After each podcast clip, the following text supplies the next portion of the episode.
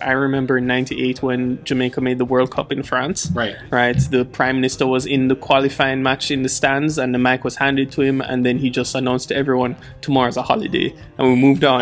in Trinidad, when I was in Trinidad, Yeah. and the guy won the gold medal for the javelin throw in the Olympics that year. Tomorrow was a holiday. He got like a plane with his name on it and like a and like a house by the government, all sorts of things. Like does do those things like do those No. equivalencies? We get the the only thing you'll get is the mayor will uh, issue everybody a sick note to go to the parade on parade day. That's about it. You don't get anything like that. There's no holidays. There's no nobody gets you know nobody gets a key to the city. Uh, you know I think like Kawhi would probably get like healthcare, but, but that's about it. well, everyone's offering him a place Oh to live. God, they're offering him everything except the key to the city. Welcome to wherever you are. My name is Ryan McNeil in Toronto, Canada. You are listening to episode 224 of the Matinee Cast. It's the movie loving podcast of your movie loving website, thematinee.ca, your home for cinematic passion and perspective. Episode 224 is the birthday show. It's an episode where I mark another year of successful survival, and the last year was certainly something to behold. Some things changed, some things stayed the same. Some things got harder, some things got easier. People went, people arrived, and through it all, I am still here and quite grateful. Of course, nobody can celebrate alone, not even me. So, for the birthday show this year, I am joined by a dear friend, someone who has been a big piece of this show almost from its inception, who has been a big piece of my life now that he's gone and done something crazy like moving to town.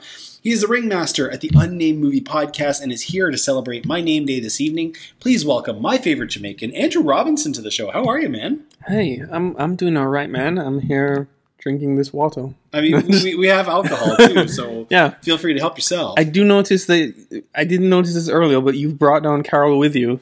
yeah, right? yeah, yeah. It's one of my handkerchiefs. One one of them. I have like six No. uh, in a set. Uh, you know, I just I brought down the cookies and I didn't want to dirty a plate, so I just grabbed a handkerchief, and that actually was the, the top one on the stack. So it wasn't for me to just make more. More jokes. More jokes I mean, I, I consider that a birthday gift to you. so happy belated. Make make your jokes. Oh, sorry. Uh, on episode 224, um, we don't discuss a new release on this episode because usually the landscape of cinema around this time is not so great. There are a few options this year, but generally speaking, it's kind of deadly at the end of May. So we turn our attention to an old favorite of mine. Uh, we will be discussing Raging Bull. Uh, Martin Scorsese's Raging Bull, and turning the record over to play the other side. First, though, we need to learn more about Andrew. This is Know Your Enemy.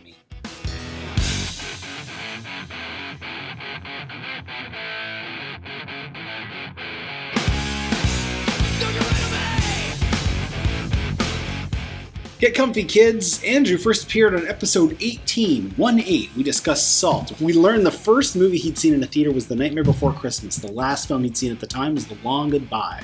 The worst film he'd ever seen at the time was The Man Who Fell to Earth. The unseen classic or essential was Schindler's List, and the films he wished he made was Reservoir Dogs and Predators, the latter of which because he figured he could do that better. Can I take the updated Predator movie to like swap in there? Yes, absolutely. yeah, that, uh, yeah, we, we can do this. We can retro. We can uh, retcon this stuff. Yeah. Then he returned on episode sixty-seven. We talked about Premium Rush. The film he digs that most other people do not is Speed Racer. The film everybody else likes that he doesn't is Rear Window. The last film to make him cry was The Fountain. In the movie of his life, he'd be played by Jason Segel. And the movie he was watching next was The Seventh Seal. Then on episode 79, we discussed the FP. We learned the film that made his love of cinema turn a corner was The Cabinet of Dr. Caligari. His first date movies were Ray and The Heartbreak Kid. His sick day movie is The Blues Brothers. The last film to leave him speechless was Schindler's List. And the film quote to be his epitaph will be Next time, let's go somewhere like Bolivia from Butch and Sundance. Then Andrew came back on episode 148. We talked about Beasts of No Nation. We learned the film he likes but never wants to watch again is Happiness. The movie that genuinely freaked him out was De- is Death Proof. The film that always makes him laugh is Blazing Saddles. His favorite movie soundtrack is Quadrophenia, and the film he loves that seemingly nobody else has heard of is Closed Curtain. Andrew returned again for episode 177. We talked about Out of Sight, as I mentioned in the intro. When he goes to the movies, we discovered that he likes to sit middle middle. Uh, if he could date, go on a date with any movie character, he wanted to go out with Anna Morales from A Most Violent Year. That's Jessica Chastain's character in that movie. The dirtiest films he'd ever seen are Irreversible and Ninja Scroll. His favorite black and white movies, plural, are Manhattan, Failsafe, and Witness for the Prosecution. And the movie he likes that nobody would expect him to are movie musicals. So West Side Story, um, that kind of movie um, extravaganza. Finally, Andrew was here last year on episode 196 to talk about Isle of Dogs. Taking a while, isn't it? I, you have no idea, dude. we learned um, where his movie snack of choice is concerned, he doesn't really snack. He's not a snacker, he gets water at best. Uh, the movie world he would love to spend a day in is Call Me By Your Name or any travel romance movie where people are wandering around and just chilling out. His good scene in a bad movie was the James Franco Christoph Waltz introduction in Green Hornet. The most violent movie he has ever seen is Irreversible, and the movie monologue he would most like to deliver is the ending monologue in The World's End We're free to do what we want any old time. Okay, time, sir, for round seven. Do we time these things? No. Right? If you met a person who had never seen a movie before, what would you show them? so, as you've seen, I have like many things going on here in my short list. In your Um, tabs. in my in my tabs. Um, I've crossed out anyone that I've heard you mention in the last ten Mul- minutes that Hmm. we've done this intro. You- Shut up. Right, so that I won't repeat myself like Yeah, I right. did on the last episode. Yeah. Um, and I thought about this on the way up, and I decided on a movie that I hadn't seen up until like three or four years ago, Okay. which just tickled me the right way. Okay. All right. Um, and I'm sure you must have seen this at some point. It is the Stanley Donen classic, Seven Brides for Seven Brothers. Yeah. and it brings it together almost everything I love about movies, right? You have the ridiculous musical, you have a western, you also have it ending with what I what I love sometimes watching old movies when you see the genesis of a saying that people say all the while right. that being a shotgun wedding. And you hear people say that all the while, but you actually get to see what that really means by the end of this movie. And I just think it would be a great introduction for people to see you could have all these things. I mean, okay, so first of all, props because I've only heard this question posed a few different times. Um, and it was it was taken from a, a round of, of answers from the Row 3 Cinecast. And that is not the kind of answer I would expect. I mean, for starters, I would never expect somebody to mention a musical that is not The Wizard of Oz. Yeah. Um, because I feel like that, and especially the classic musicals, are where people kick. You know, I, I feel like that requires a level of disbelief that people just generally don't have. But they've never seen one before. They've you never seen the- a movie before. Right. There there there's so many people out there who are so timid about musicals and Yeah. all they can tell you is Wizard of Oz and you're just like, well, obviously that's the wrong place to start then. Yeah, but I mean, if, if, if a person had never seen a musical before, I wouldn't even start them with Seven Brides for Seven Brothers. I might probably start them with Cabaret. you know, it's it's. it's I feel a- that's a too too arty. Like you need someone But that's like, why I want to start them with Cabaret. You know, because it's too arty. I don't want to go back to like the the the Rodgers and Hammerstein, you know, Stanley Donen type. I don't want to drop them into South Pacific, like literally. nor do I want to sit them down to watch South Pacific, just because I feel like it's it's too much. It's too emblematic of a bygone era.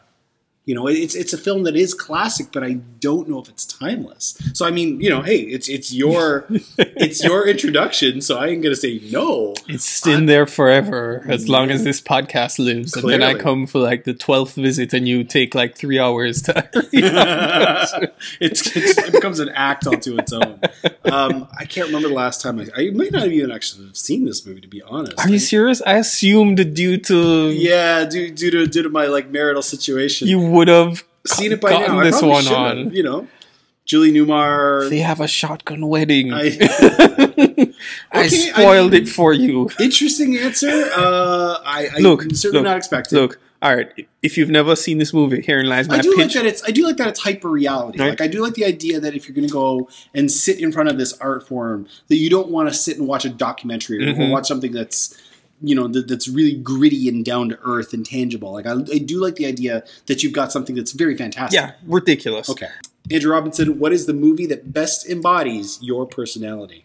So I had three things earmarked down. One you've named off in a previous episode. The one I'm going to mention, which I know you've seen, and I'm sure this will gar- garner a good reaction, is the classic R100. Because because what am I if not a person of many ends, Oh. right? Where you have a film within a film about an old man just having just not caring about the world and just doing what he wants in a movie. Please tell people about this movie because I feel like it is criminally underseen. And, Uh. and even though I am laughing at, at the start, uh, I I feel like there are a lot of people who are going to hear that answer and be like, "What? R100 is one of the greatest films ever to come out in cinema. Let's not get carried away with ourselves." But please continue. It's a Japanese release from, I'm guessing, 2013 or 2014. Can't really Yes. remember the year right now. Um, it is about a gentleman who has a certain kink and decides to go and sign up for a BDSM contract with a company. But this isn't one of those things where like you go and like you go and you have an hour and then you come home. You sign a contract for a year and the women can come and do whatever they want anytime for the year. and, they, and they have various methods, too. Right. It's it's not all. and each woman has a different speciality. Like it's it's crazy. That is not the part that you were talking about, though. Like you're you're not talking about this being your personality, Hmm. in that you you know you just sign on to get your jollies filled. No. No. So tell people the part that does represent. So later on in the movie, you find out that the movie we're watching is actually a film being presented to like you're guessing financiers or something. censors. Right, the censors. censors. It's censors. Um, and they're watching this movie that this hundred-year-old man has made, and the hundred-year-old man, every time someone asks him a question, his answer is, "You won't get it until you're 100 years old," which is why the movie is called R100, meaning this movie is rated for 100 years Yes. and up. Yeah. Um, and it just keeps breaking that wall of the movie, and it is glorious. It just being the most ridiculous thing you've ever seen. The movie that you watch, as well as the old man stuff. that happens throughout So your movie. personality is absurd, and you won't get it unless you're me. yeah. Uh, good night, everybody. Thank you for listening. um, I'm just going to leave that alone. That is perfect. No further explanation required. You do not need to show your work. You pass. What is a movie you hated on first watch, but eventually came to enjoy? So I thought about cheating because I think it was a few years back you had wanted a sabbatical from the website. And you had put out a call to some people Oh, to yeah. write for you to do that very question. Right. And I answered that question then on, do you remember what it was? Nope. I can remember some of the answers, but I can't remember yours. Michael Mann. Oh, Just in general, I was like the one guy who like wrote about like Yes, four different yeah, things yeah, in. Michael Mann. But that's already written on your site, so I'm going to walk past Okay. that. I'll, I'll put a I'll put a link for that. in the show Right. Um, and there are two movies I have and I think I think I've already gone a little bit too ridiculous in my first two answers, so I'm gonna No. be I'm gonna be I'm gonna be a little bit more toned down, and I'm gonna go for a film that I know is very divisive among people, Under the Skin. Interesting. Okay, why? This was a movie. I, I can understand why you would hate that because a lot of people hate that movie on first watch. yeah, it's it's a rough movie. Yes. um, Very cold. very. But it's one of these movies that, like, for some odd reason, I decided to go back to it, and I saw the humanity in it more than the alien, as it literally is a movie about an alien just walking around the world and who is doing awful things to people, Yes. right? Um, and I, I feel like it's it's to me it's David Lynch done right because fuck David Lynch. oh, I'm sorry. Sorry, I'll, I'll, I'll allow it. That's all you get. Okay, uh, this is this is like the ratings board. You get like two. Yeah, yeah. It's my birthday, so you know. Um, but yeah, like this movie just felt right. Like I, I've seen it probably like four or five times at this point, Okay. and every time I watch it, it just feels like this meditation that is Okay. soothing to me. Right? I, I mean, like it's interesting that you mentioned a meditation because I feel like we, you know, we we sign this social contract when we enter into a movie that we're just going to give it our attention. We don't always know what we're getting into. Some people do just reams and reams of homework. Some people just going blind, right? And we don't. We, even if we know what the plot is, we don't know how we don't know the delivery device. So it might be uh, you know, far more aggressive. It might be far more passive than we're ready for. And I mean, that is a movie that I could have written out the plot for you. I probably could have put, written the plot on a napkin, but you wouldn't understand what you were getting into until you got into it. Even if I had described it exactly as how you just described it, you still would have sat there and been like, "What the hell is this?" So, I, I like the idea of a meditation and of really giving yourself over to something. And and like i mean i gotta give you props because that's a movie i know a lot of people who like never going back to it. You know who saw it one time and they're like uh-uh no forget it um did you and and okay now the one thing i gotta hang on it is you saw it at a film festival for the first No, time. I did not. Okay, I saw it at home. year. okay I did. I I was here that year, Okay, but I didn't, didn't catch that Okay. one. Because I mean, I mean that's that's another piece of it, right? Is I know a lot of people if they see something at a film festival, they're in the wrong headspace altogether, and maybe they come back around to it later when they're much more uh, uh, level and, and ready to, to, to go. But um, And I think my passage is well documented because I think my first viewing was a podcast episode. so, Oh, okay. so I'll- like you could probably go back in the catalog and you can find the Under I'll the Skin episode, too. and you can hear me and Damien and Douglas like go like, "Oh my god, what have we gotten ourselves into?" Right? Um, Um, yeah, I, I, that's that, that is that's a really good answer because that's the kind of movie I, I can see a lot. I know a lot of people who love it or hate it. I really liked it, and then I went back to it and went back to it. It's a really visual kind of movie. Like it's it's almost a silent film. There's really not a whole lot of talking. it takes a long time for you to even understand what the movie's really doing. Oh I yeah, feel. no kidding. Handsome though. Yeah. Yeah. Andrew Robinson, what is a remake or adaptation that is better than its source material? This one's hard for me. I feel because I don't. I mean, we we've talked about this.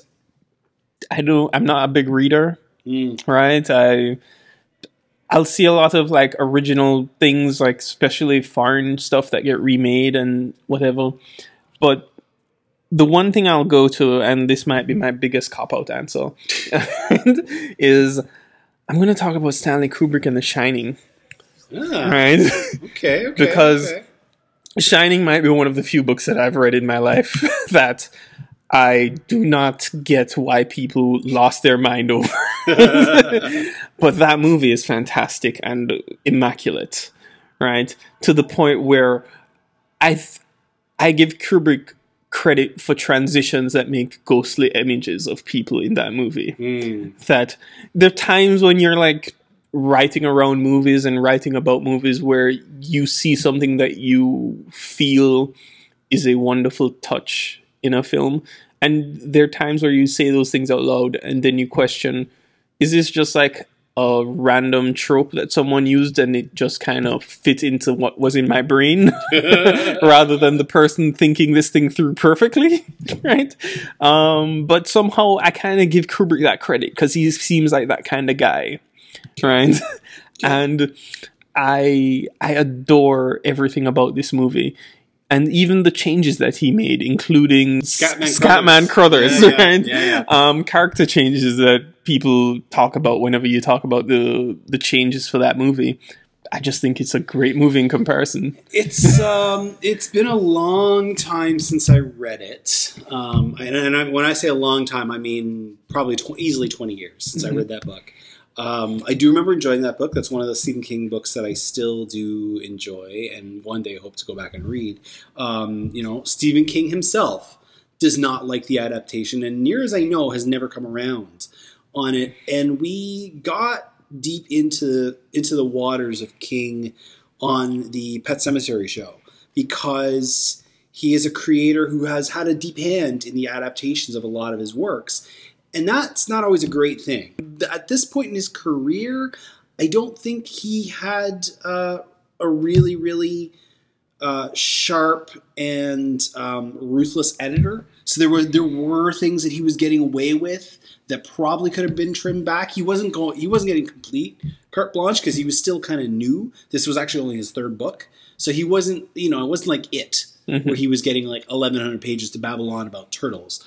Um, this was more at the beginning when you know he was just kind of getting shaped. Um, and I mean, the cool thing about The Shining as an answer to this question is there are camps, right? There's there's the camp that things that Stephen King's version was the best version, and that TV movie version they did with with uh, Steven Weber, that is the only thing we can talk about. And there are people who think that the Kubrick version is the only version, and who like mine it for all kinds of hidden cookies and statements and whatever. And it's fascinating to watch those camps argue.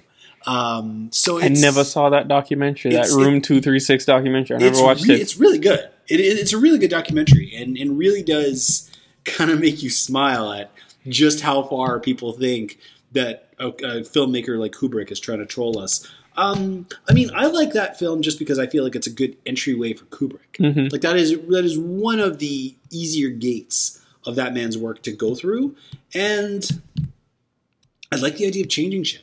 You know, like I've always said, if you're going to transplant a piece of art into another media, play with it. You know, do something a little bit different. Because if I wanted the book, I would have just read the book. You know, adapt. I, you know, even if it's just subtle and you're just you're taking out subplots or you completely bend it. Why not?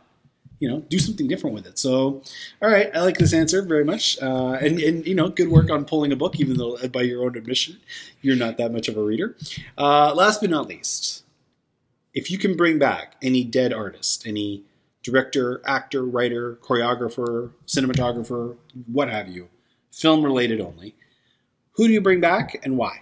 so I was thinking about this, and there's so many people who it's a long list of RIPS that end up on Twitter and everywhere ever as the years go on of names that have given us so much. Mhm. And like I think the only one that I've written an obit for is I wrote for Abbas Kiarostami, someone who you know I've Mm, I've much beloved and enjoyed a lot of his work.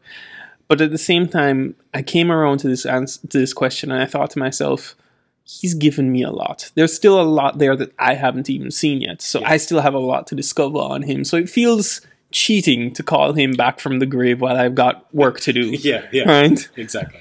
So I wanted to take up a name that has a lot fewer credits, but probably is as recognizable to the cinephile world as as a name such as that. And I think the one that I came up with was Satoshi Kon. Right, he's a Japanese filmmaker, worked worked only in anime. Um, he gave us films such as Paprika, Oh, him. Perfect Blue, and Tokyo Godfathers, and happened to die, if I'm correct, in his late 30s or like very young, right? Yeah. Um, and uh, it was a big deal when he passed. Like people were like, "Oh my god! Like this is the guy that's been doing amazing work in anime, and what else could he have given us?" And that's the question I'd like to answer at that point. To be like, I want to see more Satoshi Kon because he is an animator who does really interesting things with his own medium Right. that people don't do in anime. Like there's a lot of tropes in anime that you get away with. Some are for financial reasons because you don't want to spend that much work doing art. Yeah. Right? When you can have maybe a standing figure with the mouth just moving kind of tricks that people do to work on. But he doesn't cut those corners even in 2018 or uh, I'm guessing it was 2014 when he passed. He passed away. Yeah, 2010. actually. 2010. It's been a while. right? Um, so like people were already optimizing a lot of animation at that point. I mean, and the crazy thing too is um, anime seems to be a, a realm of animation where uh, storytellers work like as long as they can keep on going. Like uh, Takahata is, is was really old. Uh, Miyazaki is really old, and and, and, they, and they just kind of keep on going and shape these stories, and you know they they get everybody contributing to their vision. So him leaving us at forty six, he still would have had like lots and lots and lots of stories to tell. And you know the cool thing about it, I, I, I think one thing I like about your answer is that anime is an a, a storytelling medium that seems to be confined by nothing. Yeah. You know, Paprika is actually a really good example of that in the way in the way that it's dreams within dreams within dreams. If you've ever seen um, Inception, it really rips off a lot of stuff from Paprika. Oh, you need to watch Perfect Blue if you've never seen that. Uh, I haven't, so I'll, I'll, I'll put that high on my list. Um, you're you're bound by just your own imagination, and it's kind of it's it's kind of an art form that actually appreciates that, right? Like I know there are people who only really like the fantastical anime when it comes down to more grounded anime like Graves of the Firefly or you know like those kinds of those kinds of stories they don't like him as much so to bring him back to tell us more imaginative stories and and spark our own imaginations would be a good use of uh, you know Of my wish, of my- yeah, of, of this reanimation yeah. yeah. All right. I love it. Here we go. That is uh, more, much more about Andrew Robinson. Um, I don't know what I'm going to ask him when he comes back for his eighth time, but um, send your suggestions now.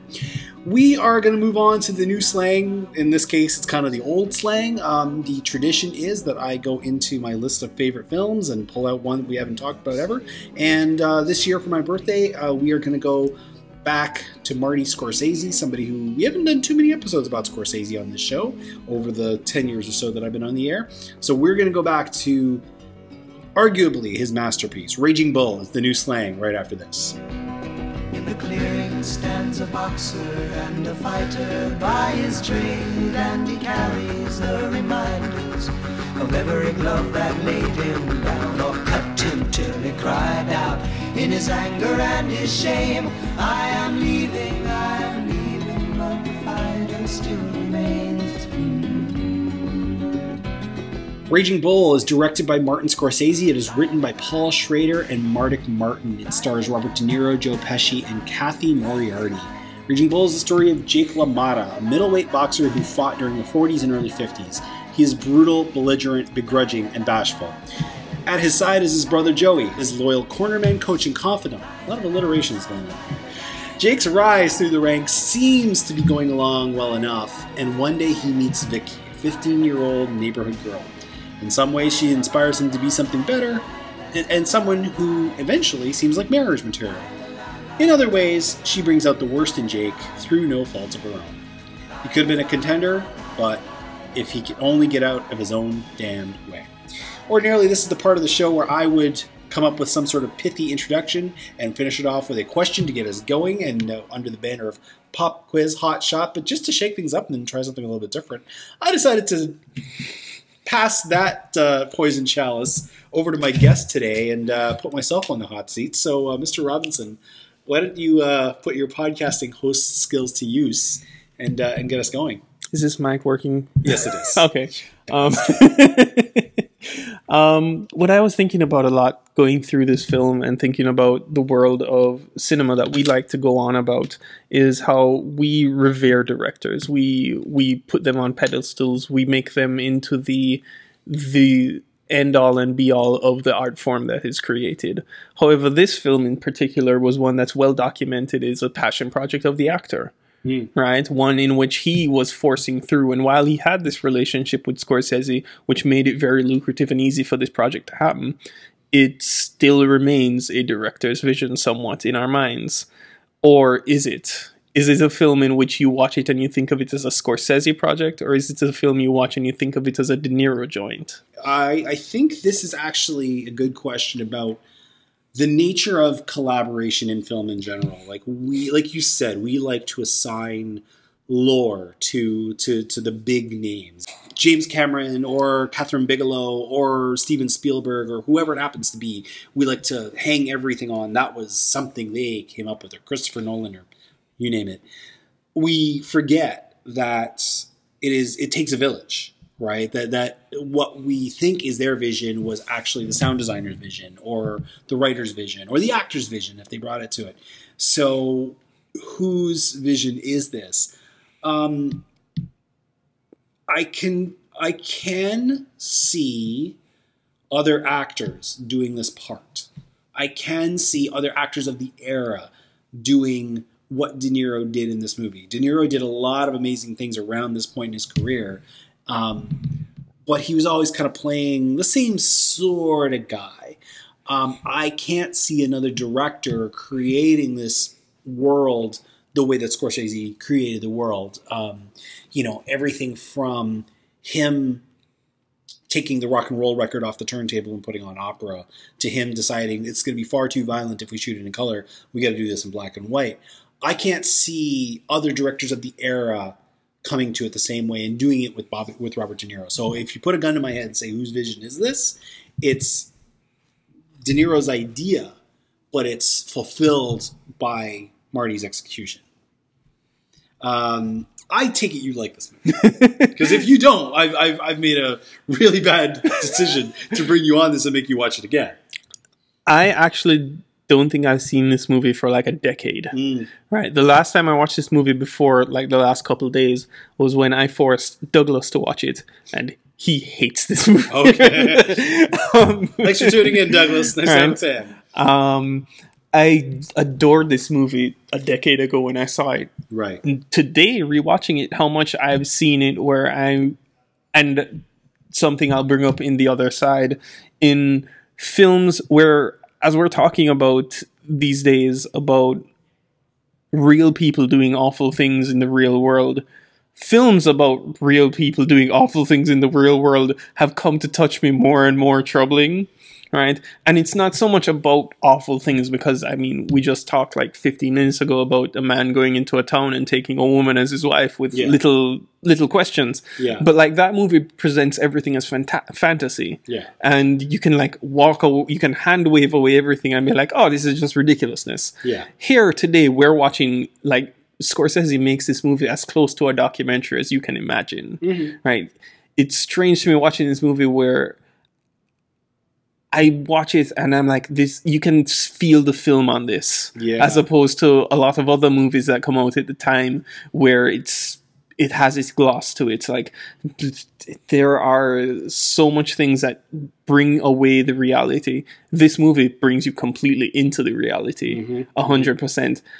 And then to walk into Jake LaMotta's world of violence and horrible decisions repeatedly, and not so much the boxing, No. because the boxing is mechanical at that point Yeah. right? Even the scenes where he's being where he's like throwing the fight or he's he never goes down as he says against which I didn't remember that shot being that pretty that moment when he they focus on Jackie no it's not Jackie it's why am I forgetting the Sugar Ray boxer's name Robinson. Sugar Ray Robinson I just had Robinson in my head and for some Jackie reason thought Robinson. Jackie I'm a moron um, um, where the camera sh- and that might be the one moment where the movie the film no longer feels like it's in the way of the movie it just Yeah. does this really beautiful shot i didn't remember that Yeah. that was kind of wonderful um, but just the attitude towards women in this movie Yeah. is just ridiculously awful and it is it is painful to watch. It's not one of those things where i hand wave away because i'm like oh it's just fantasy movie making. Like you see some godfather-esque punches in this movie but still it's it's ridiculous. Like even the opening scene you you talk about Vicky and getting married as far as I remember, that's his wife in the opening scene when he's getting the steak cooked for him. Or am I misremembering? That no, in the opening scene, he's he's married to a woman his own age, Right. and he leaves her for for Yeah, for but Vicky. the woman cooking the steak. Yeah. right? yeah, Yeah. and he's horrible. Oh, yeah, yeah. and then Vicky thinks all roses are red, and no, it isn't. Not with Jake LaMotta. yeah. right? And it's it's a rough watch this time around.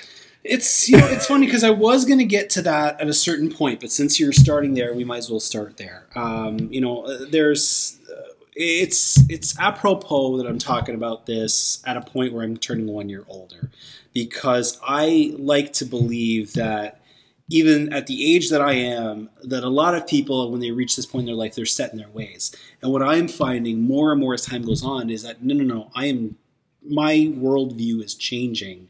Um, hopefully for the better. I want to I want to continue to evolve and I want to continue to be affected in different ways by different things whether or not I'm experiencing them for the first time or if I'm experiencing them um, you know for the in this case probably the 10th time or so.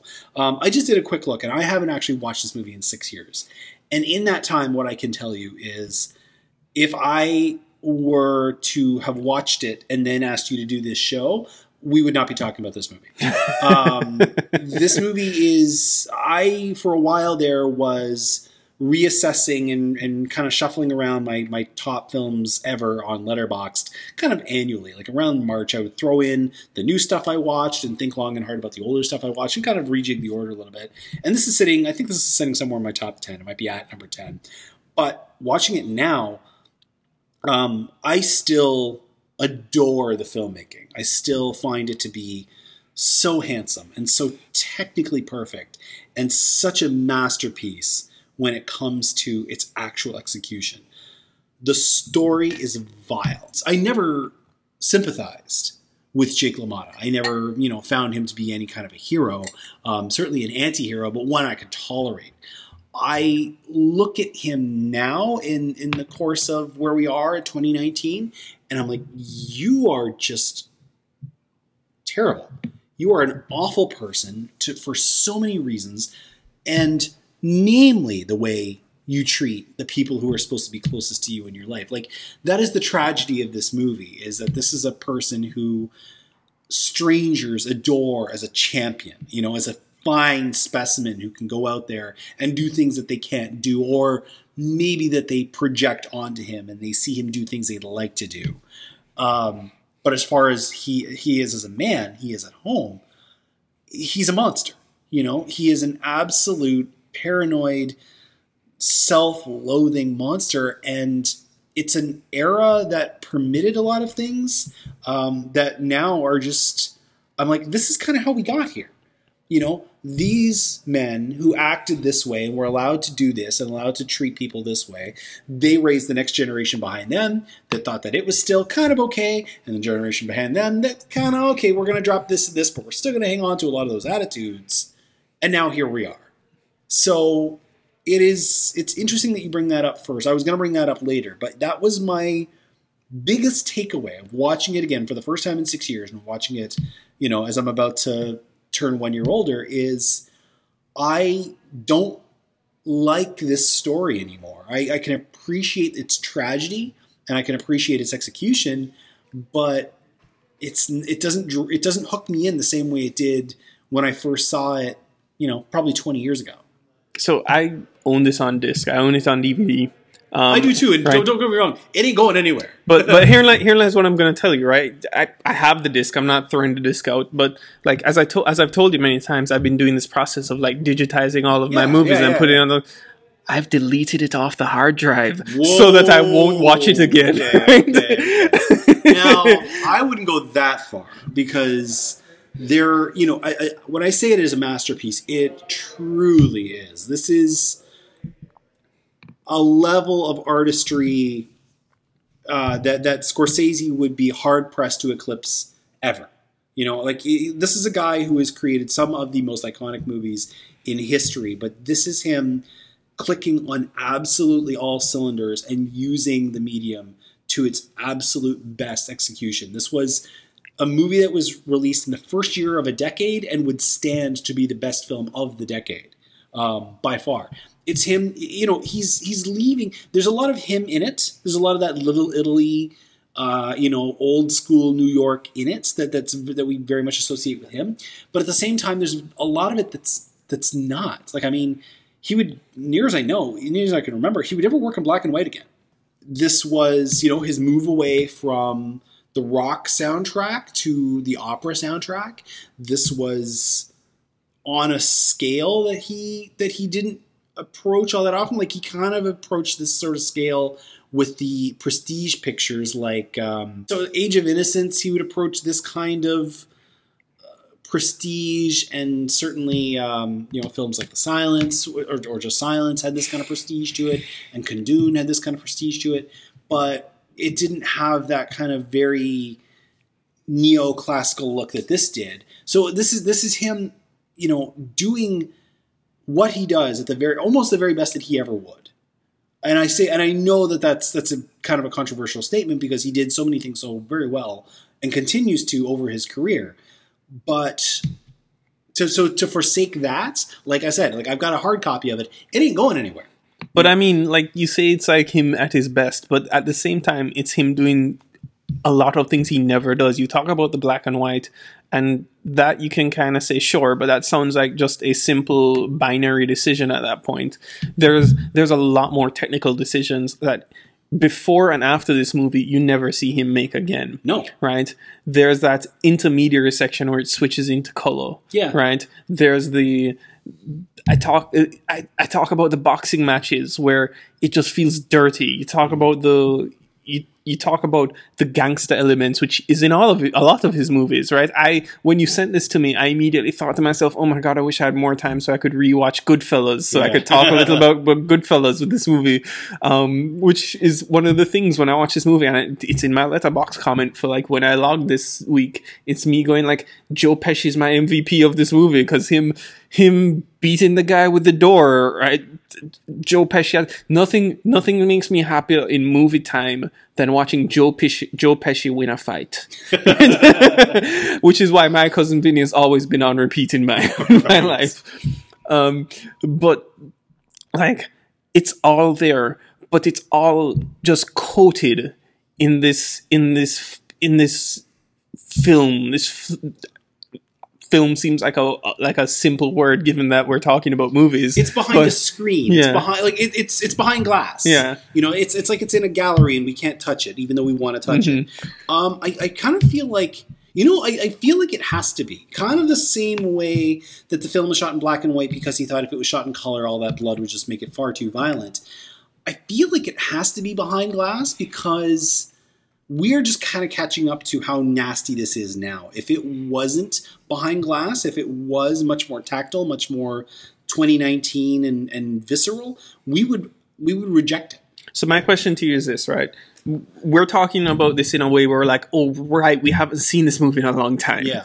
10 years ago when I saw this movie, I spent more time lauding the technique and not just the filmmaking, but the acting. Yeah. Where I'm talking about De Niro's fascination with the character and what he does. Yeah. Pesci, what he's going for there when we talk about um, the even the boxing matches and how they're filmed Yeah.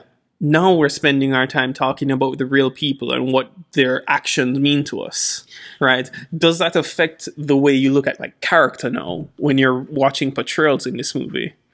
Uh, yes, I mean, like it's it, the, the thing is, is that everybody in this movie is is so neck deep in their characters that I'm not even, and not only are they neck deep in their characters, but they're so far removed from the time that they and and look and are dressing of a time even before that time that they they might as well I might as well be watching people I do not know. None of these people look like this anymore. Mm-hmm. Right, like it's not like if I put this on right now and somebody had and somebody only knew Robert De Niro from Silver Linings Playbook or or, or The Intern. You i was know, hoping you were gonna say the Fockers no, yeah, yeah, yeah. If, some, if somebody had only ever seen Meet the Parents, they probably wouldn't recognize him. If people have only seen Joe Pesci in his like later gangster movies, they're really not going to recognize him because he's got a full head of hair. You know, um, the only person you would absolutely positively recognize Frank. Sorry, Frank Vincent. Right. Frank Vincent is. i don't know person- his real name he's just gangsta dude gangsta dude. He, you know, he gets he gets killed late in The Sopranos. He always he's, he's, he's in Casino. He's in Goodfellas. He's all he speaks the same sort of way. He always kind of looks the same sort of way. He's just kind of stuck in time. You know, he's he's the mosquito in amber. But everybody else is such a distant snapshot of themselves that it's not even like watching them anymore. It is actually very much like watching these people in 1940s New York.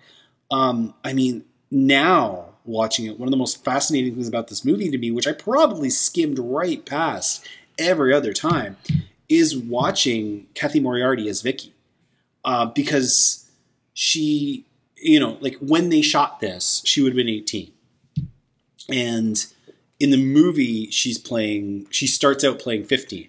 So we'll put a pin in the problematic part of, you know, Jake LaMotta. I love that scene. Like he's like, "Who's she?" and and and And Pesci it- Pesci's trying to wi- wave it off, being like, "What's he talking to her? Like she's a child." Yeah, and, yeah. He goes, "What are you gonna do? Take her to the Copacabana?" Yeah, like, yeah, exactly. It's like, what are you doing? And even in, like, even at a time where that was still kind of okay. You know, like, like, that, that's the crazy thing. Is back in the forties, it's like yeah, you can still sort of get that past. You know, he's like, no, that's that's your, your line is a little bit too far there, buddy. Um, but watching her through this movie, um, you know, playing across the way from two titans, it's incredible to watch her. There's so many times where she puts so much on her face, whether it's um, you know, knowing what she's capable of or not being sure what she's capable of or knowing that she's getting in too deep but still wanting to go there. Um, you know, she ages as it goes along because this movie spans over the course of about 15 years and same sort of thing. Watching her play opposite Robert De Niro at the absolute top of his game and not give him an inch Nope. is incredible. It's inc- it's incredible to see her do all of this. Um, oftentimes, not really raising her voice. Like I had to, I had to crank the sound on this thing because she all she and and she tends to bring him down in volume. So there's a lot of scenes where the two of them are talking, and it's intimate and it's vulnerable and it's you know sometimes it's sad, but they're talking really softly, and it's like you still can't take your eyes away. And not because she's striking, although she is striking, but it's just because of the power she commands. And it's like you. It, this sounds terrible, but you can understand how men are falling over themselves for their, this young girl. Yeah. But at the same time, you also get an idea that she is far more assured of herself than this, you know, prize fighter ever will be.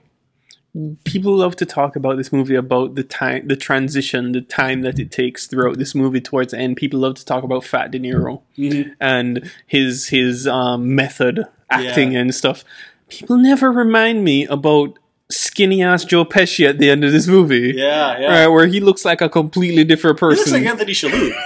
is, is, is- Tony Shalhoub is who he looks like. You know, like, like Robert De Niro is like chasing down this guy, and I'm like, "That's not your brother." Let's go. Yeah. And then it turns out to be him. it's it is his brother. Yeah. Um, what does this movie say? Like, you know, we we've kind of been we've kind of been tapping on it, but um, what does this movie say now about masculinity? I mean, punch your way to the top, right? Um, like it's it, what I don't think it says anything about masculinity to me. Like it's maybe maybe it's a, I spend too much time thinking about, and and this is one of the things that I have trouble with with some of these movies nowadays is that when it digs itself into reality, I have trouble accepting what they present to me when it's awful. When I'm like, no, this is wrong. This should have been skirted away a long time ago, and we never should have had this. Um, but when it's in a in a in a parable form, it's kind of easier for me to be like, okay, cool, that's what you wanted me to learn. Right. like this movie, like it's it's a film in which a, a person presents violence throughout his life and is just generally looking to move up but doesn't really get anywhere and just has an awful time of it. It's just the general sense of he's an awful human being and gets an awful ending, right? Yeah. I mean, what I think what I think it still says, besides the fact that it talks about a very different era of man, Mhm. right? Like, I'm, I don't get me wrong, there are still lots of corners of the world where this is, you know, the the, the prototypical ideal of masculinity. Uh, we are talking about this from a corner of the world that is, you know, trying to do something a little different and wants to move the goalposts. Where it gets interesting to me is not in his brutishness, right? Because there's a lot of people who are still really gruff. There's a lot of people who, you know, like I'm, I'm not expecting everybody to suddenly declare themselves feminists, and hmm. it's just not. It's it's Not not all of us shave our playoff beards. well, listen, this is an audio medium. People have no idea what you're speaking of. But what I do expect people of, and where I do see that this is a film that really should be seen as a cautionary tale, is this is a man who cannot deal with his insecurities. And you can say whatever you want about what it means to be a man in 2019. But I think what it, what has to be first and foremost is, you know what? You're going to worry about shit. You're going to think that you're not good enough or you're not strong enough or you're not rich enough or that other people are circling what you think is yours, whether it's your job or your spouse or your country or whatever. What will where this movie shows what not to be and what we should be is not violent and insecure and self-loathing about those kinds of things because that is where LaMotta is at his absolute worst. Not when he's beating people to a bloody pulp in the ring, but when he is lashing out at the people around him because he thinks he is failing himself, he is failing them, he is seen as a failure, and that is where he turns so truly terrible. That you know, not only does he lash out with them, but then he goes and he channels it into the ring and he beats people senseless and then stares at the people who he wants to make a point to, whether it's you know a rival or his family. He's like, "See, see what I just did." That is the point where I think this movie needs to be seen as a cautionary tale, and where we need to be evolving. And I mean the the the opposite to that is who I keep bringing up, Mr. Pesci. Mhm. Right throughout this film, he's the, he's the lesser brother who's seen as smaller because he is actually smaller. Yeah. Um, he is the manager. He's the one who's basically He's the the employee, right? He's the tag along. He's just there because his brother is a contender. But every time that his brother lashes out, he's the one who tries to be reasonable with him. Yeah. When his brother goes crazy, he's the one who goes, you know what, you're you're crazy. Like, Yeah. don't. Why are you doing this? And he just leaves Yeah. and goes back to his family and enjoys life. At the end of the movie, when he finds him, he's still happily married, as far as we know, right? Yeah. To the point where he actually tells him, "Do I need to bring my wife to see the kiss so that we don't have questions later?" Yeah, yeah, yeah, right? He can still play jokes because he's a reasonable human being. Yeah. like sure, he probably did some of that awful stuff in the forties, but he was the good version, good forties version man. Yeah, right? yeah. I mean, like that, that's and that's why I'm saying, like, I'm not looking for every man out there to suddenly, you know, be able to confront their feelings and articulate their their insecurities. I'm just saying, you know, you can level up just a little bit and still be Joe Pesci. You know, it's it, it's incredible that all of this that I'm like I'm to me it feel that I'm thinking about this now because I never would have thought I would have been thinking about this sort of shit when I when I invited you on the show last week.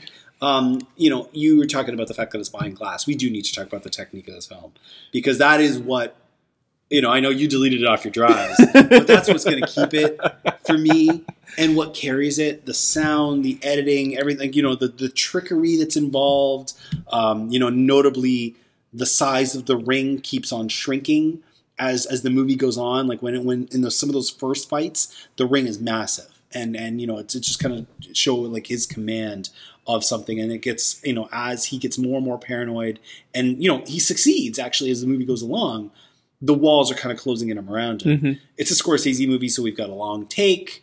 It's uh, you know that is that still worth something, even though we're talking about how the story of this isn't No, it, it is like those are the things that keep you going in a movie like this, where you're like, okay, I can start looking at Scorsese being Scorsese and doing his amazing work. There is, there's a shot in this movie that I continue to marvel at, and it's it's it's the Vicky meeting scene Mm-hmm. where I think it ends on like her legs in the pool yeah, right? And for some reason, I, I found myself staring at this, and not because I wanted to look at a cute 18 year old legs, um, but because there was, um, it was just the effect of the black and white scenery onto the pool, which is almost invisible to us. Like it's something that kind of goes in and out as the legs are moving up and down, that you're like, oh, something is going on there. And it just stuck with me. It's one of those weird things where, like, once again, I said it a little earlier talking about Kubrick and The Shining, where you wonder how much of it is a technical limitation versus a design decision, right? Where is this something that Scorsese saw and loved on the day? Is it something that he knew would come out that way and personally tweaked Right, everything? right. Or is it just the fact that he needed to end the shot and that's where he put it, right? I, I want to believe that it's deliberate. Like this is a guy who was really meticulous at this point in his career. Um, you know, like there, there's far too much else in this movie that's super deliberate. I'll tell you a really dumb story. Please, yeah. Um, I was reading um, the book about Sidney Lumet, and he and he opens the book. It's one of his opening stories of the book where he was talking to Kurosawa, Okay, right, about the film Ran. right. Ran, one of my favorite movies. It was actually on like my short list for all the stuff we were talking about earlier. um, the and he was talking about this shot in Ran where like you're looking at the castle Yeah. and everything is burning down. Yeah. Right. And he's asking Kurosawa, he's like, how, how did you get that shot? Like, what was going on in your mind? And Kurosawa says, look, man, if I put the camera three inches to the left, you see the. You saw the airplanes. If I put it three inches to the right, you saw the, the industrial buildings. I had to put it there. Right? Yeah, yeah. I, you know, I mean, you are you're reminding me of a movie I saw uh, this year at TIFF um, called uh, Can Sing, and um, it's it's directed by a, a woman from India, and her, her she works with a very small crew. She works with her sister in law and her sister in law's cousin. One of them does camera, one of them does sound, and. Uh, there, there's a whole sequence in Bulbul Can Sing that's shot at night. And I remember a, an audience member asked her about like how she lit the night scene and what she did to approach the night scene and how much work she did to the night scene. She goes, I turned to my sister-in-law and I told her turn the camera on. you know, it's you like we we I know what you're getting at. We like to theorize about these kinds of things about like how intentional the the the, the water was and what it means and all that stuff. You know, that's all over the Kubrick film as well. But sometimes it was just as simple as Hey, that looks kind of cool. Get that. Maybe we'll use that. You know, it, it could have been B-roll. and that seems less special when we I think of it that way, I well, guess. like that's the thing. Like there, there is a lot of water in this movie. Like I, I don't feel as though that it's that much of an accident that there's this much water in a movie that wants to talk about sinning and redemption. Like you know, the the film ends with a quote of "Where once I was blind, now I can see." Uh, you know, there, there's far too much water. In the hands of a Catholic filmmaker for it to be anything but deliberate. I always forget the Catholic part of him. Oh, yeah, oh. I mean, I mean, I was sil- raised Catholic. I can't not I mean, see it. I mean, silence is like the obvious one to like start talking Uh, about it's, it, it's- but it's there in Mean Streets. It's there in yeah, Mean Streets. I haven't watched that one in a long while. That see, that's the one. I, if I were to go back and do this different, that might be the one I do. Because I mean, it's still like there's still a lot of terrible things in that. Yeah. but I think it's aged a little bit better than this movie has. and that one has more like shenanigans of a story that it's no longer real, real people. Yeah. like you can kind of yeah, like I mean, you could- yeah, like you could gloss it just like slightly different, and it's The Sopranos. yeah. you know um yeah it's it's it's incredible to to go back to this um how it's a movie that was you know of a different era at the end of one era at the beginning of another era and stood as as as something kind of altogether different and now seems so quaint you know it, it's it's crazy like for a long time this kind of felt like a work a film that would be timeless, that would never age, that was just kind of locked in this bubble. And in terms of its technique, in terms of everything that is behind the glass, it has aged immaculately. It still looks so handsome. I can still imagine a lot of people who've never seen it before watching it now and thinking, holy crap, this thing is gorgeous. But in yet a whole other way, it has just aged so terribly. And I, I think that is going forward what might be what holds it back. It's going to depend on how people start to approach these stories, you know? Um, I mean, you know, we're talking I'm talking about favorite movies here and even I read a book this week that even had me thinking a little bit differently about my all-time favorite movie Almost Famous. Mhm. Um, you know, I I was reading a book about a band in the 70s and this, the lead singer of the band is a is a starts out as a groupie and I got to thinking to myself, I was like, why was that ever okay? And which got me thinking about Almost Famous because there's a whole groupie culture thing. And I'm like, if I were to come on come against that movie now, what would I think? Would I still love it the same way I love it now? And I don't know that I would. And then that's the thing is that I never expected that I would have been questioned kind of- this one. yeah, yeah. This is kind of the surprise of the show for me. Um, Happy birthday. also, almost you. almost famous, untouchable. We we need to. If Douglas shows up for another TIFF, we have to do like the almost famous screening just to kind of like trap him, giggle around him. I'm not in any rush to go back to that movie now. As I said, reading that book and thinking about it, watching like feeling the way I feel about this movie that was for so long, like for at least 20 years, Cemented. just yeah, unassailable to me and I'm like uh, you know, I just just leave that one leave that one on on the shelf. I, I'll I'll I'll take from it what I take from it. I don't don't make me think. That's not a good idea. I don't I don't like that. Um, it's yeah, but I mean at the same time, like neither one of us neither one of us thinks that this is a bad movie now. You know, like this is not the kind of thing I'd say has aged like Gone with the Wind or has aged like um, the jazz singer, where if somebody were to sit down and watch it now, they would actually find it to be a complete monstrosity. You know, but it's just that that thing in the middle of it has aged just poorly enough that the worm has turned. Yeah. Joe Pesci is really awesome. He is. he?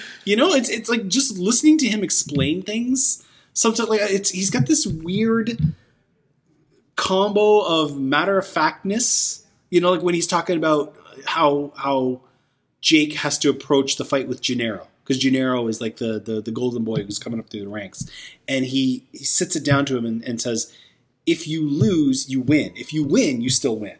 You know, like you can't. This is you can't lose in this situation, no matter the outcome of the fight. All you have to do is show up at weight. You know, and and how he keeps telling them to stop eating. It's it's always so funny. So I always tell people that like the actor that I will follow to the end of the earth and watch anything he's in, no matter how garbage it is, is Jason Statham. Mm-hmm. Right? Yeah. Like I just adore his garbage movies. Yeah, yeah. I, I'd we, li- we, I trust me. I know. I'd like to imagine that if I was this age in '85 when Pesci was at his height, Pesci would be that guy That for guy, me. Yeah. Right? yeah. He's, he's got that. He's got that kind of that, that kind of way about him.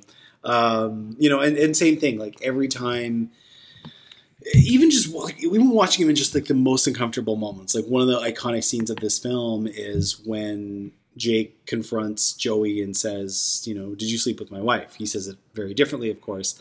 And watching the reaction, like I would almost believe that was take one, and that and that Pesci had not even heard the script, you know, because the reaction is this amazing combination of being so aghast and so confused that this thing that this question is being posed to him and he nails it perfectly and then just how he goes on with his response and it's like i am not entertaining this question i'm not i'm not giving you any kind of answer because that is not a question that you are ever going to ask me ever again I always think of the earlier scene, the one where he's asking Pesci to hit him. yeah Right? Yeah. Yeah. he's like wrapping up the Yeah. thing and he's like, What do you want me to hit you for? Yeah. And it's just like this perfect perfect Pesci like I Pesci just love the way Pesci, like, you know, when Pesci's trying to tell him, like, you should have just dropped. You know, like, you were going to throw the fight anyway. Drop. me show you how to do it. Yeah, let me show you how to do it. And he just drops. I love in the kitchen. I love it. He's like, put your heads up. Watch how I do this. It's incredible. um just remember he bars his mother's knife, right? Yeah, yeah, I know, I know. he does. Uh, we end every matinee cast on a souvenir, something tangible or intangible that you could take away from this movie and keep. Andrew Robinson, if you could keep anything from Raging Bull, what would you take? I wanna I want to. I mean my size, one of Pesci's suits. Right? I mean, this is some well dressed. These are some well dressed New Yorkers. right? That's that's like people back then dressed better. We're sitting here in jeans and t-shirts. Mm. Never would have been. yeah, no, Pe- Pesci suits. I don't think Pesci suits are going to fit you. I mean, as I said, my size, Okay. right? Oh, and you're saying okay. uh, my souvenir from this movie. Um, I love Jake and Vicky's apartment. Like that. That to me reminds me of like the the the kind of apartments and homes that like my family when they moved to Toronto in the mid 50s probably like inhabited. You you would never find that kind of apartment anymore like that layout and Mhm. certainly that size um, is like a thing of the past and in New York especially like most of their apartments are like the size of a broom closet but I just love that kind of feel of an apartment where there's actual rooms where there's long corridors that don't have all kinds of light in them. Um, I'd love that apartment. I'd, I'd move into that apartment in a heartbeat um, and we're not going to rate this movie because that's ridiculous to rate a movie like this 40 years after. Um, I think I would still say that people should see it, even if they have, have seen it before. Like revisit it now and see how it sits. Andrew deleted it off his hard drive, so he says screw that. Um, but hey, let us know if you watched this movie recently or if you haven't watched this movie recently. What do you think of Martin Scorsese's Raging Bull? We are going to flip the record over and play the other side, talk about some other movies right after this. So come on back.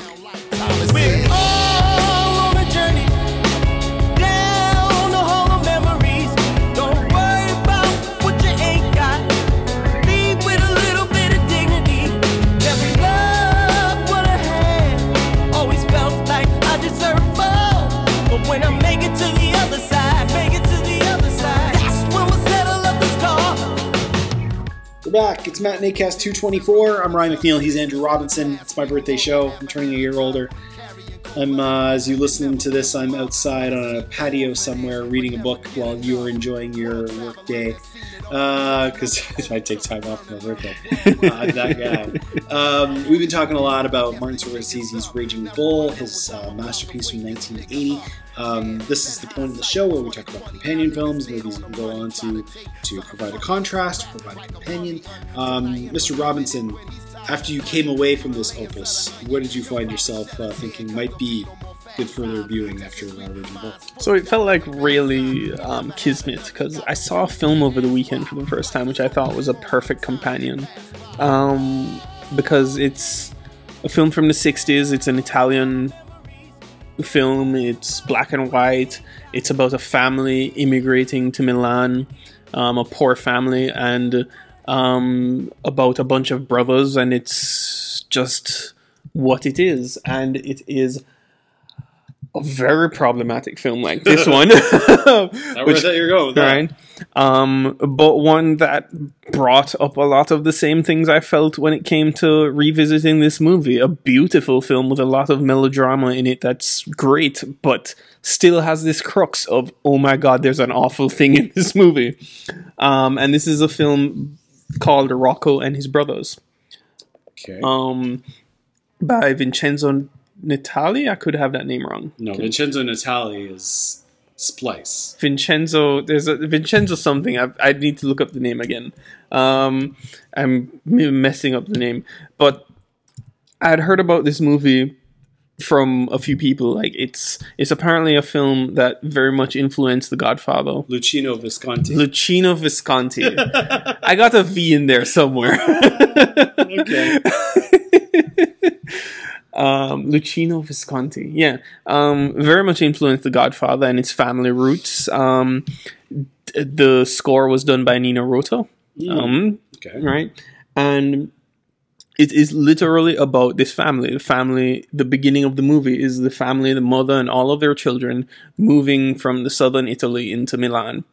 And they're a poor family, and just it's a three hour film about them figuring out Milan, right? It's chaptered to each brother Okay. throughout the entire film. You but gotta think about brothers today. You know, it's like, Right. and the and also what's great about it is unlike some movies that like to chapter out their films to different stories say a buster scruggs film mm-hmm. this is a film that while each chapter kind of develops its own story on each brother it also has like the overarching thing continuing in a like a linear progression hmm. so you still kind of have things going on in the background with other Okay. characters okay. Progressing throughout the film. So it's not something where like you jump around in time and are all confused. Right. Um, but it is a beautiful film Where did you see this? um, on the Criterion Channel. Ah, okay, okay. Um, it is amazing, but once again, there is an awful thing that happens in Oh, the middle okay. of this movie. Okay. That anyone watching this movie today would be like, them Italians in the 60s, they did not. I mean, you're not wrong. Um, I, I actually had not even ever heard of this, and I will. uh, Actually, actually, the, the first time I heard about this movie was when I went to the Lightbox to go and see The Yards, the James Gray film, and James Gray was there talking, and he started listing out all of his films, and Rocco and his brothers was one of them, and he was talking about it specifically. I don't know if you've seen The Yards, nope. right?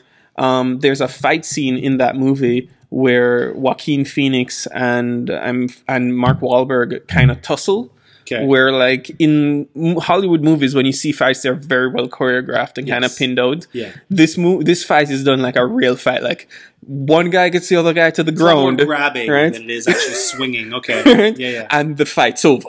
Okay. and it kind of goes on as people try to keep fighting, but you really know the fight's over, right? And he took that from this movie, Rocco and his brothers, and he kind of went on about this whole thing. So it's been in my mind for like four or five months since then- I saw yeah, and that. then- and as soon as you saw Raging Bull, it's like, oh, I remember. Okay, yeah, no, I, I, I mean, that's the, the movies that inform. That, that's one thing I actually wasn't uh, bringing up when I was when I was looking for other side movies. Was a movie that informed this movie because I mean, you know, there, it's it's legend the way that Scorsese was steeped in in in film history. You know, like all the movies that he saw as a kid, uh, and how that shaped his vision. You know, all those all those like classic directors. This is probably a movie that that shaped him somehow, um, considering that it was 20 years before he made this one.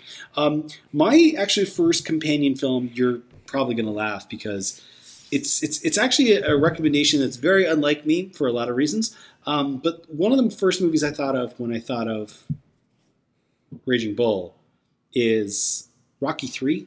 I was hoping. I assumed you were going to say Creed. No, no, because no, because Creed, along with it being, you know, twenty five years later, is is a very very different brand of movie. Even though it's still on brand of Rocky, like like Creed is where I jump back in. Rocky Three is where the Rocky movies really become the Rocky movies. If people, no, no, no, no, you're you're holding up a four. Let us let us not skip ahead in chapters people hear the term Rocky now and they come armed with a certain idea. You know, they come with the running up the steps and they come with the, you know, I'm not going to get you knocked down and the, the bell and all that stuff. But if you watch certainly Rocky, certainly Rocky and even Rocky, a lot of Rocky 2, that's not really the framework of those movies. Those movies are much more uh, level, much more working class, much more about the man and his family and his friends and you know they're not actually about the training. And i bet you I've, I've said this before. I bet you if you line up 10 people and ask them what happens at the end of rocky i'm willing to bet at least five think he wins. Okay? Rocky 3 though 1982 comes out two years after raging bull. And this is the movie where he starts out as the champion. He's got to reclaim his belt. It's it's the one where Eye of the Tiger shows up. It's you know yeah yeah yeah yeah you know he, the Hulk Hogan is in this movie. Mr. T is in this movie. I bring up Rocky Three as a companion film to to Raging Bull to show how two movies can have a similar idea at their center, be only two years apart, and be light years in difference in terms of the story they are telling. Rocky Three is so very 80s so very American, rah rah. Look at us, we're winning. Me decade, everything is awesome. Is this the one where he has the robot?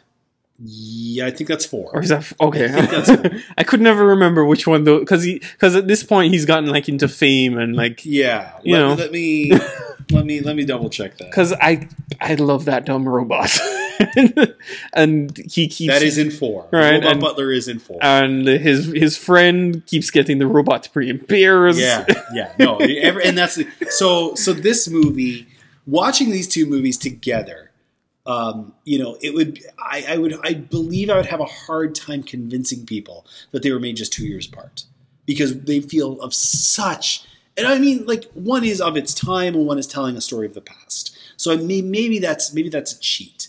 But even just in terms of its approach and its execution, they couldn't be more different and it's and it, I think it's such a startling contrast to see those two things. And you know, every time that somebody brings up a movie like Raging Bull as the best movie of the '80s, it's like, yeah, you're you're not wrong, but it just does not at all epitomize what the '80s were about. Rocky Three is uh, is, is all about what the '80s were about. Everything you know, like like the, the the selling out and the champions and America was on top for a few minutes there, and you know every and, and getting yourself back up and all that jazz. It's all in Rocky Three. Purple Rain is what the '80s was about. I mean, there's that, but I, I think that that could make an incredible double feature. I mean, that kind of comes down to the the product of what those two films are. Oh, yeah. right. Raging Bull is a product of De Niro wanting to be the best actor to ever act in the worldly world. Well, it's also Right. him wanting to get his friend off his coked out ass and say, "You're gonna do this now, or you're never gonna do this, and you may never do anything else." You know, I know you just got your ass handed to you trying to do your great big musical movie and it didn't work. But let's get our shit together and do something incredible. There's still a few Scorsese films I haven't seen.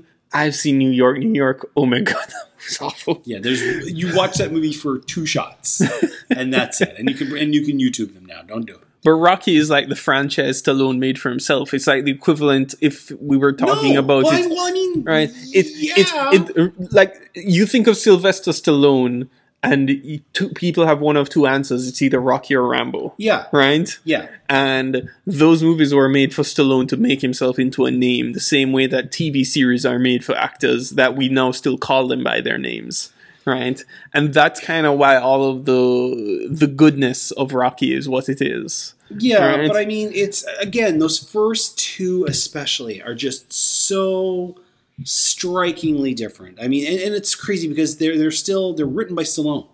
Right, like the, the Rocky Rocky One especially is still written by Stallone, so he still had a huge hand in it.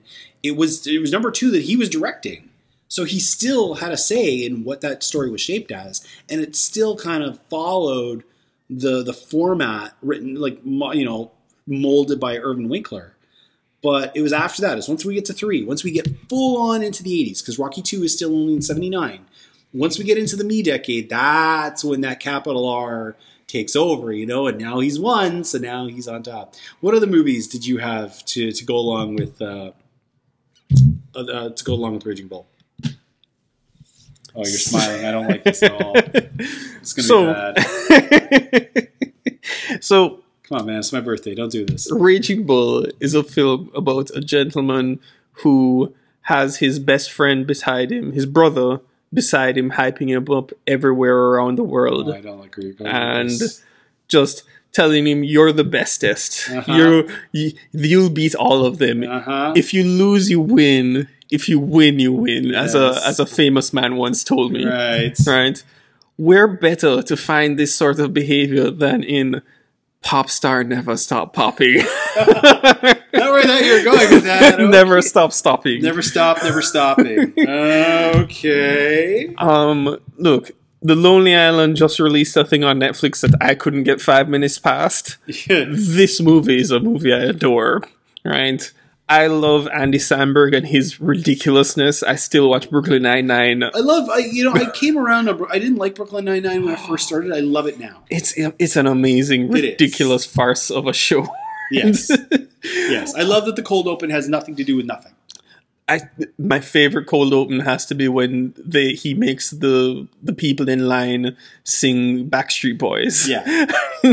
Yeah. I do, I do love that. Um, or I do love that there was one where they were all, uh, all really hopped up on coffee and they thought everybody else was moving in slow motion, but it turns out they were actually going really quick. uh, Never stop, never stopping. Um, I- I, I, I mean, I guess. this movie is ridiculous. This, Yes, it is. The, the, the, we just you talk about the men of the time and the men of now. This is very much a movie that pokes at the men of now in the most That's that's a ridiculous of ways. point. Yeah, Right? yeah, that is a very good point because I mean, you know, a lot of a lot of the icons of this decade that we're now finishing um, were cut from a certain cloth. You know, and and the success of these young men was was measured in for some very strange ways. So this might be a really good satire to kind of Mm. examine all of that, even if I'm I'm not completely sure of your math. Oh, come on, man, Andy Samberg, you know, wig. Yeah. I'll give it 20 minutes. um, one of the other movies I thought about actually to go along with um, Raging Bull is another Scorsese movie um, that we did talk about on this show. So I'll probably drop in a, a link to that episode on the show notes. Is um, I thought about Wolf of Wall Street. Wolf of Wall Street, of course, you know uh, Leo DiCaprio back with um, back with Scorsese after you know kind of the end uh, it would seem of their run of films at least for the for the foreseeable future I think they're doing something in, in down the road maybe if you know I mean Marty's not young that's the thing that's crazy is every time he releases a movie I always wonder myself is this the last one Never stop um, stopping. Never stop, never stop. Wolf of Wall Street, though, I remember at the time, and certainly now, um, the great big knock on it was look at these assholes.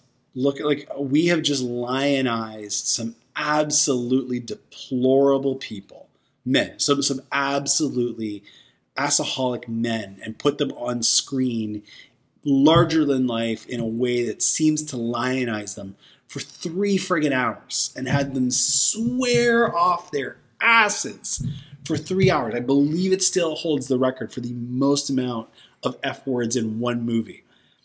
And what Shane brought up at the time, because Shane was my guest on that show, and what I still cling tight to is that is what Scorsese has been about for his whole career is let us look at the worst of us. And maybe he was ahead of the curve. Maybe he realized back in 1980 how absolutely vile Jake LaMotta really was. And the rest of us are actually just kind of catching up. Or maybe just the worm has turned and, and you know, he looks worse now. All of the guys in Wolf of Wall Street, every single one of them just look like absolute shit heels at the time. And in the six years since, even more so.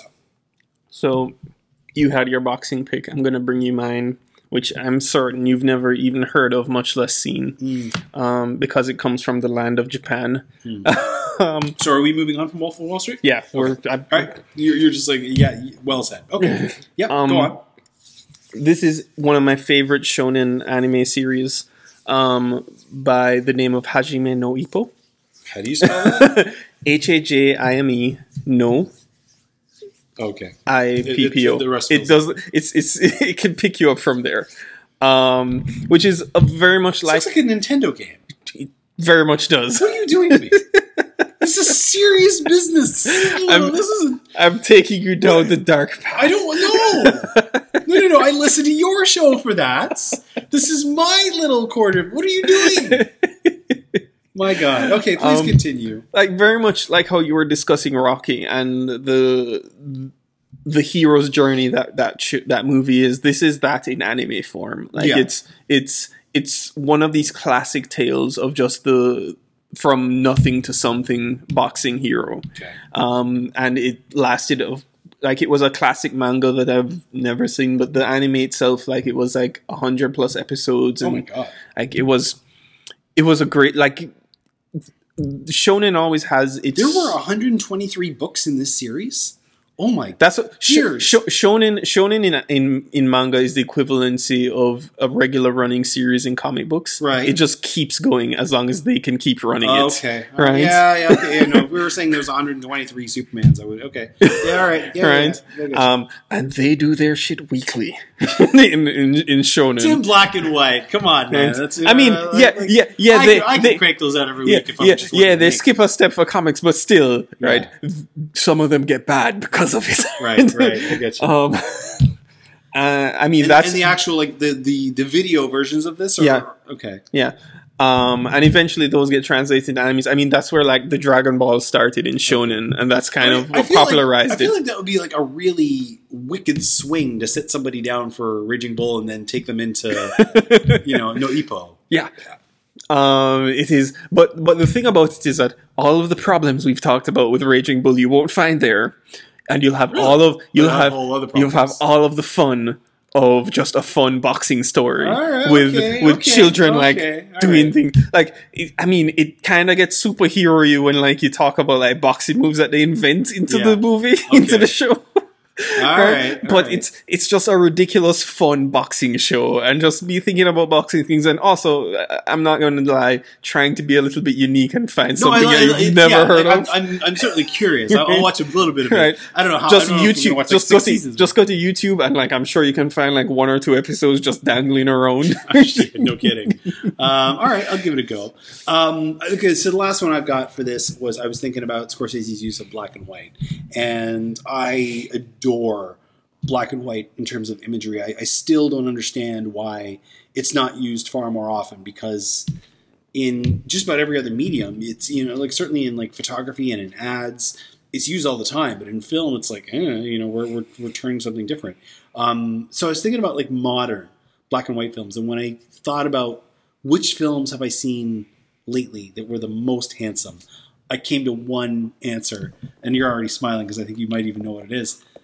What? Roma. No, not Roma. No, no, not Roma.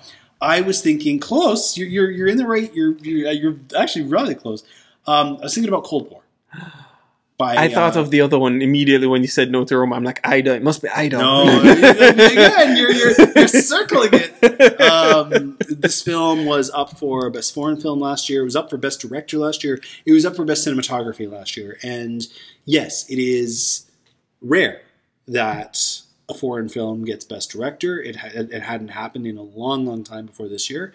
Um, best Director and not Best Picture. That was the thing was that you had your whatever it was eight or nine Best Picture nominees, and then you had Cold War for Best Director. Um, it's a film. It's such a simple story.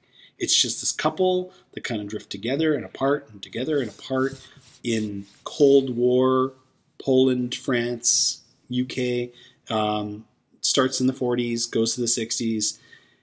It is goddamn gorgeous. It has some, inc- again, like Raging Bull, has some incredible music, has some stunning sequences. This is a movie, I could watch this movie on mute if it wasn't for the fact that I know I'd be missing out on some amazing movies, ama- amazing music. I mean, I, I agree with you on everything. The only thing is, I don't know how many times I can watch a movie because it depress. It has a depressing ass ending, right? Just stop it five minutes early. Pull the Phoebe, pull, go all Phoebe's mom on that, and just Mhm. say, okay, the end. Just stop it there. Stop it when they reunite. You don't need to go all the way down the path with them. Just stop at the beginning of the path. Okay, cool. You know? that might fix it. Yeah, and it, it's it's. I Just, do love that movie though. Yeah. like that. I will watch everything that this man So- does from now on. so my co-hosts have griefed me ever since the end of last year when I went on the Roma train, okay, right? Because they were not on it either, right? I, I remember. They're wrong. However, they're very wrong. They're very wrong. However, there is one comment I remember Damien making, which I feel applies very much to this movie, and it's because it actually just came up in my mind, not the words, but the thought itself. okay. Right when he was like talking about Roma, and he's like, "This movie looks gorgeous," and not just in the sense that like the photography is great or whatever, to the point where I know this movie is in black and white, but I see color when I watch this movie because I can see everything per- and i felt that about cold war like i like hearing you talk about cold war i just started to think myself were there parts of this in color and i'm thinking to myself Yeah, yeah, yeah. No, like i could i could I mean, see those it's, things It's funny that you mention that because I remember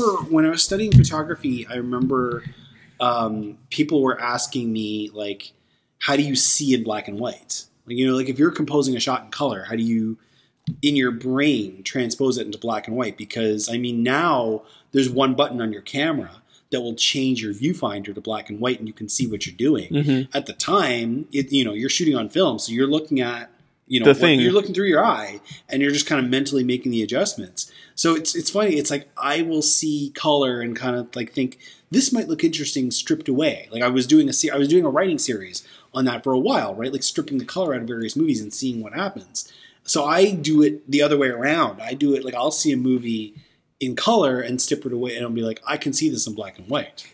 I i very seldom watch a black and white movie and think to myself i can see this in color. Very seldom actually. And i don't mean about like seeing it in color like oh it would look great in color. I mean as just in you can see yeah. in your in your mind's eye, you can see you know like the- you look at the jacket and you're like that's a blue jacket. Yeah. Yeah. You know or, yeah you, you'll see the flowers they're holding and you get an idea you know or, or like certainly like you know like the, the what's on the table like the for the food that's on the table. Um, yeah no I, I'm I'm always kind of stunned that more films are in more modern films aren't in black and white. Um, but uh, the ones like Raging Bull and Cold War, they you know they, they, they become that much more special because of it. And speaking of special, that is episode 224 of the Matinee Cast. It was a special episode. I do thank everybody for listening this far. Um, come on back on Monday, June 17th for episode 225. We will be discussing Booksmart. Gives you two weeks to go out and see it and catch up with it. And um, preview of coming attractions. Go see it and catch up with it. Uh, Andrew Robinson, of course, can be found on the Unnamed Movie Podcast. Uh, what do you got going up next week that people can look forward to? The the Pika Pika Detective Pikachu. That's, that's up this week, isn't it? That's up this week. So you get the and Pikachu then one, and Pikachu, and then we got us coming after that. and you, and somewhere in there is John Wick. Somewhere in there, it might appear. We'll find out. Oh yes, you're trying to herd cats. That is the Unnamed Movie Podcast. Should try being a guest on that show. Uh, and if people want to follow you on Twitter, where can they find you? I'm G Man Reviews on Twitter. Very nice. My site is matinee.ca. For more audio content, you can find back episodes by going to the matinee.ca slash podcasting. You can also find them on Stitcher Radio, Blubrry, Spotify, Apple's podcast app, the iTunes Store, Pocket Cast, anywhere you find a podcast, it's there. If it's not there, let me know and I'll put it there. Uh, you can get subscribe. You can get uh, alerts for free uh, to find out when new episodes drop. Feedback on Raging Bull or any of the other movies we talked about today can be left in the comment section of the site. You can email ryan at matinee.ca, Twitter, where I'm, where I'm matinee underscore ca, or facebook.com slash dark matinee. Any final thoughts? Spoilers. Booksmart's awesome. Yes, it is. I, I love it so very much. I, I did not expect to love it near as much as I did, even as it was unfolding. But uh, I I, I accidentally went to a screening where they were there, oh, and I was like, "Why are you guys here? Can I please watch a movie?" jeez, that is awesome. For Andrew, I'm Ryan. We'll see you at the matinee.